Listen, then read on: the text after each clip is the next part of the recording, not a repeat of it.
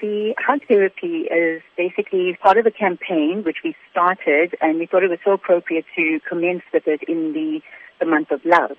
The whole idea is we look at the world through the eyes of the aged and basically what it is is that we experience this in our lifetime, the circle of life itself. Inevitably we all reach old age. So it's important to note that at this stage in our lives nothing matters more than love.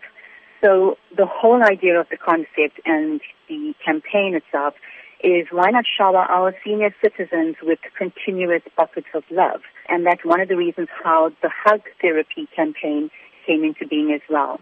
Valentine's Day, as you know, is typically considered a time for expression of romance, romantic love.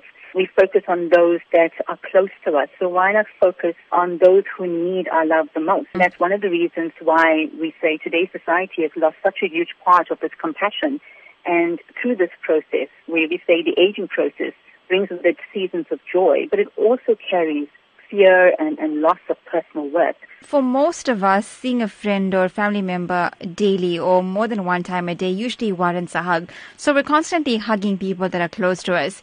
Do we really underestimate the power of a hug sometimes in expressing care and love to those that are close to us?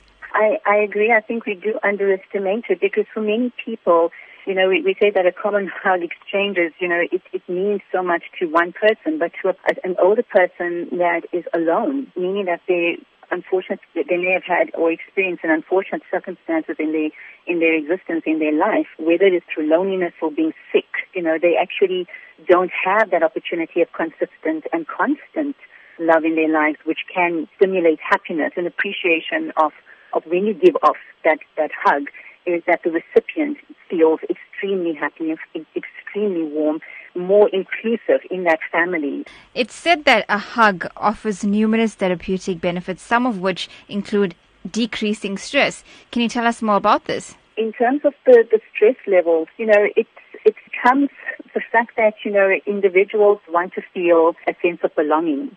And when you have to extend contact with an individual, you almost are embracing that indi- individual, but you know, it, it becomes more than just a gesture. It becomes that human contact and it demonstrates love in a very special way. It automatically levels, it's one aspect of decreasing stress. Uh, to have that human contact or to have that, that embrace from an individual creates a sense of belonging and knowing that I'm loved.